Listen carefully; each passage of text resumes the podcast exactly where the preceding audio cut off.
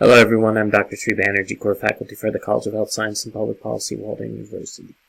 And in this segment, I'll be going over uh, risk factor uh, number 10 for mass atrocities. And this risk factor is actually signs of intent to destroy in whole or in part of a protected group.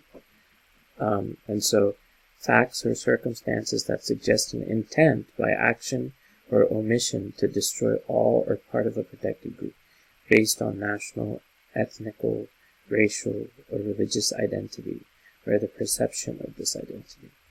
Again, there's uh, 12 indicators for this, uh, uh, or, or, 8 indicators for this. Uh, so this is less than a lot of the other ones. Uh, official, number one, official documents, political manifests, uh, media records, or any other documentation through which a direct intent or incitement to start a protected group, uh, to target a protected group is revealed or can be inferred in a way that the implicit message could reasonably lead to acts of destruction against that group.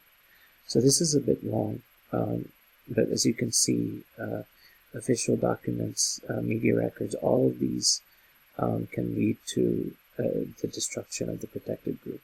Um, and there's a lot of phrases for protected group, historically marginalized, um, and, and other terms. Uh, number two, target, targeted physical elimination, rapid or gradual, of members of a protected group, including only selected parts of it which could bring about the destruction of the group.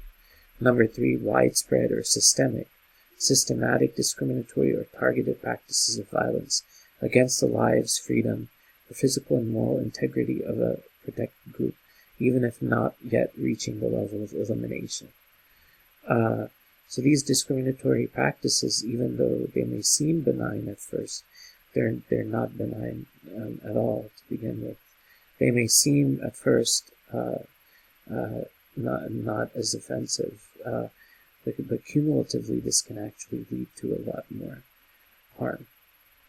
Um, so, uh, number six is resort to means of violence that are particularly harmful or prohibited under international law. This one's important, including prohibited weapons against a protected group. Uh, it's difficult to know which weapons are going to be used in uh, which uh, pogrom or um, mass atrocity. Um, however, there's some sense uh, as to what will be used. Uh, so the um, some of these are going through, like number four, um, is so in this part to finish this off. What I'll do is go back uh, in a couple of parts. Uh, not, number 410.4 is developing policies which seriously affect the reproductive rights of women. Uh, mass sterilizations are something uh, that is a lot of times important and common.